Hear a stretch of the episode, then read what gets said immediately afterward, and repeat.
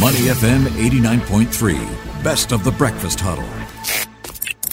Mind Your Business on Money FM 89.3 is brought to you by Xero. Try Xero free for 30 days by visiting xero.com. Terms apply. Xero, beautiful business. Mind your business with the breakfast huddle only on Money FM 89.3. Money FM 89.3. Good morning. It's the Breakfast Huddle. Elliot Danker, Bharati Jagdish, and Ryan Huang with you. Ooh, I'm so excited about this conversation.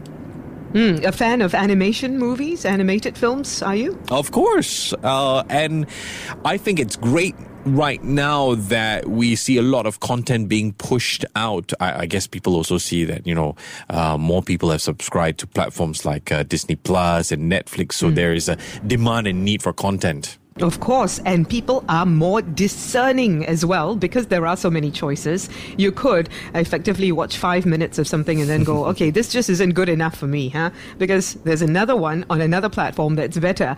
Creating a single animation film, of course, is no easy feat because of all of these reasons. You've got to do the storyboarding, you've got to do the visuals for a single frame, then synergize all the visuals from more than 140,000 frames don't forget about the sound editing bits of it. So hundreds of artists are involved, all working on an average of a petabyte of data spread across more than 500 million files. That is a lot of data, to say the least. I know it sounds like a lot of jargon, but you can imagine, right? How vast the amounts of data would be. What exactly does it take? And I'm quite amazed by the work of animators. I think they are pure artists. Every single person on the team, including the sound guys, including the editors, including the ones who put it all together right at the end. So it does bear looking into more deeply, doesn't it? Yeah, we're going to find out more from our next guest, NetApp, and how they come into the picture to help things out because uh, when you consider how the these teams have to work together, different teams, it can get a little bit complicated, made even more complicated because of COVID 19. How is this company helping the animation business? Matthew Hurford, who is Vice President Solutions Engineering and Field CTO at Asia Pacific at NetApp, is on the line. Matthew, good morning. How are you? Hey, good morning. How are you guys? Good to see you. Good to talk to you. Matthew, talking to you, your energy. I feel like I am working for an animation company right now. Thank you for that.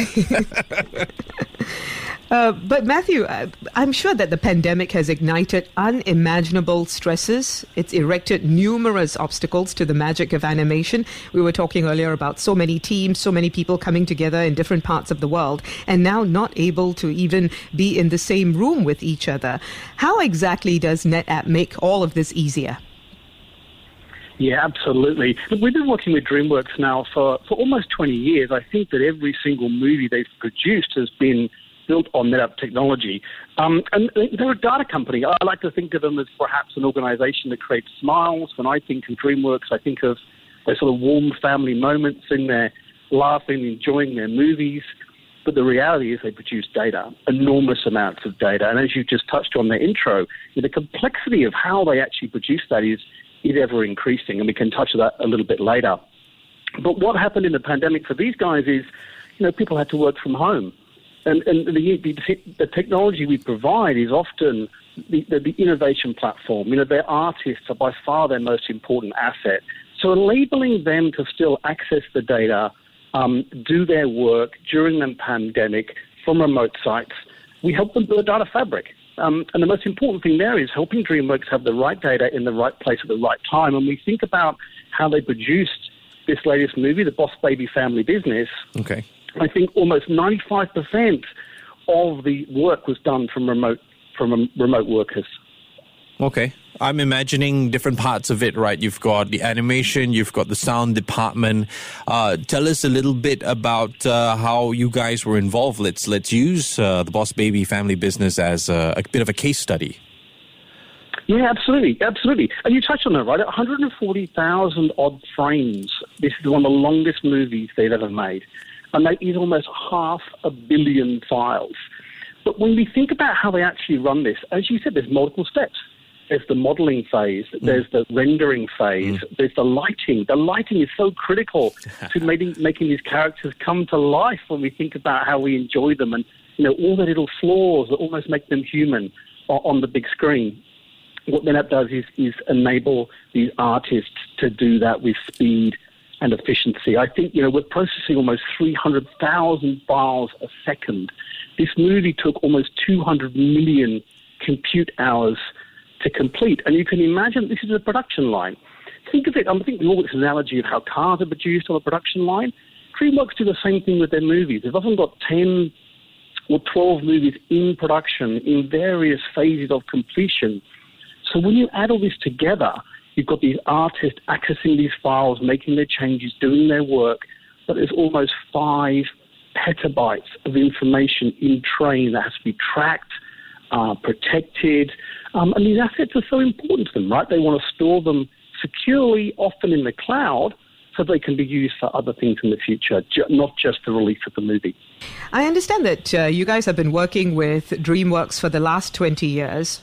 I'm sure that there was a contrast in terms of those arrangements before COVID and compared with after COVID. There would have been a difference. What did you have to do in terms of adjusting your operations in order to deal with the deluge of demands uh, that you probably did face and continue to face during this pandemic? Yeah, it's a good question. I mean, just on the size of the data, if we, if we go back to the Shrek movie, the Shrek movie was about six terabytes of data in, in, in entirety for the entire movie. The Boss Baby Family Business is almost a petabyte. That's you know over a thousand terabytes of information making up that movie, and that's because the you know we've gone from you know HD to 4K to 4K plus kind of technologies. But in in the case of the pandemic, DreamWorks needed to understand how they could leverage cloud. They needed to understand how they could have their users working at home, accessing this information. And as I said before, NetApp builds data fabrics. It, it has data services in all the major clouds, which enabled DreamWorks to start to move data out of their on-premises environments into the cloud environments, which made it far easier for them to provide that data access to the artists. Okay. Uh, obviously, DreamWorks is not the only company who had to engage in a work from home phase or using various methods to get post production done. My question, though, Matthew, is with uh, NetApp, uh, how much time does it save? What does it do in terms of production schedule? Because we have seen so many uh, movies get delayed uh, or even animation. Do you guys help keep things on schedule? Absolutely, yeah, absolutely. We've been able to keep things on schedule, and, and it's because of that um, connecting the artist to the data. Um, okay. You know, whether it be through virtual desktop architectures, um, which enables um, the artist to connect into the cloud and access the data, or caching copies of the data in various different clouds to provide parallel access for artists. All those technologies, as I said before, having the right data in the right place but also making sure that we're, we're making that as efficient as possible, moving only the data we need to move, making sure that when we put things into cloud, we're optimizing those services as best we can to not blow out the cost for organizations like DreamWorks. Matthew, we have an idea of what you do, but how do you make money? I mean, what's your business model like, especially in terms of how it might translate into affordable services for smaller production houses with smaller budgets? Yeah, absolutely. You know, we work with um, production houses across the Asia Pacific region, you know, small organizations than DreamWorks. Many of those I can't mention on air, but, but we, we play a very important role because if you think about digital, any kind of digital transformation project, even whether it be for financial services or government or any industry, but particularly for this kind of computer generated movie industry, you know, they've moved from producing film to producing data. And then that's true strength its ability to help organizations manage that data holistically, um, you know, protect that data across multiple cloud environments. We work with organizations, regard to their size, to help them understand how they can build their data fabric. Where do they need their data to live? How are they going to accelerate innovation? How are they going to accelerate that customer experience and customer service that, that drives a lot of this stuff? Mm, Um, but affordability wise, uh, what can you tell us about that without, of course, revealing too much? Because I understand you may not be able to reveal specific details. It also depends on the type of infrastructure you've got to put in for specific companies. In terms of keeping it affordable, though, considering that all other costs are also going up. Yeah, no, it's true. There's a number of costs. There's operational effort. If we if we can drive these data systems via automation orchestration, we can drive the human cost out, and that's what we do. We can also make sure that when organizations are storing data, we're storing it highly efficiently. So we can deduplicate, we can compress, we can be very smart about how we store the data and not keep too many copies or keep data in the wrong format across multiple clouds. And then thirdly, once we're in the public cloud, and, regardless of the industry, that's the conversation I'm having, because what NetApp have done is taken their data storage technologies and embedded them in all the public clouds, in Amazon, in Google, and Azure. You can buy them as services from those cloud environments. That greatly accelerates. If you've built your data platform with NetApp, you have the freedom and agility to suddenly burst into cloud, start using cloud services. And when we're in those clouds, we're also bringing those same efficiencies to bear. Uh, whilst this does take the animation business and helps it to thrive amidst COVID 19, Matthew, I'd like to talk about the year 2022 and beyond. While there is optimism there, what does this mean for the movies ecosystem? I assume that it can apply even to, you know, real productions as opposed to animation. But what kind of ecosystem needs to exist uh, in order for us to uh, have movies, produce movies, and still be able to enjoy them on time without delays? Yeah, I think that, you know, how we distribute the content in the future is likely going to change. You know, I think that um, even with DreamWorks, right, they're thinking about how they can leverage their content. How can they reuse that? How can they make that more accessible um, to organizations and, and, and, to the end consumer? You know, I'm sitting here in Sydney. I haven't, I've been in lockdown for 14 weeks. Yeah. I haven't even seen this movie, let alone been near a, a cinema. So how do, how do I get access to that? And I think that even uh, organisations that probably solely distributed through large cinema complexes are now thinking about how they can get that get that content you know available and in front of, of more people in a in, in a distributed manner. Since there is a more efficient way of doing this right now, of transferring data and using data right now, uh, to what extent do you think, even post pandemic, people might stick to doing it this way instead of going back to the way they operated pre pandemic? Yeah, I, I think there's I think I think there's a whole workforce conversation in that, right? I think that you know we used to go to the office, didn't we, every day, and then and then go home again. I think that how we're going to work is going to change. I think the work we do is becoming far more important from the place that we did it. And I think that for DreamWorks, you know, accessing the world's best talent, the world's best artists, that is their most important asset. Then how do they actually do that in a in a, in a post-COVID world? Well I think they've got more access to people. That people don't have to go into their studios to work. And I think it gives opportunities for people. I think it gives opportunities for DreamWorks. And that's cross industry, right? I think that we're very much changing how we think about how we recruit and how people actually operate on a day to day basis. And, and DreamWorks, I think, at the forefront of that with how they deal with their artists Mm.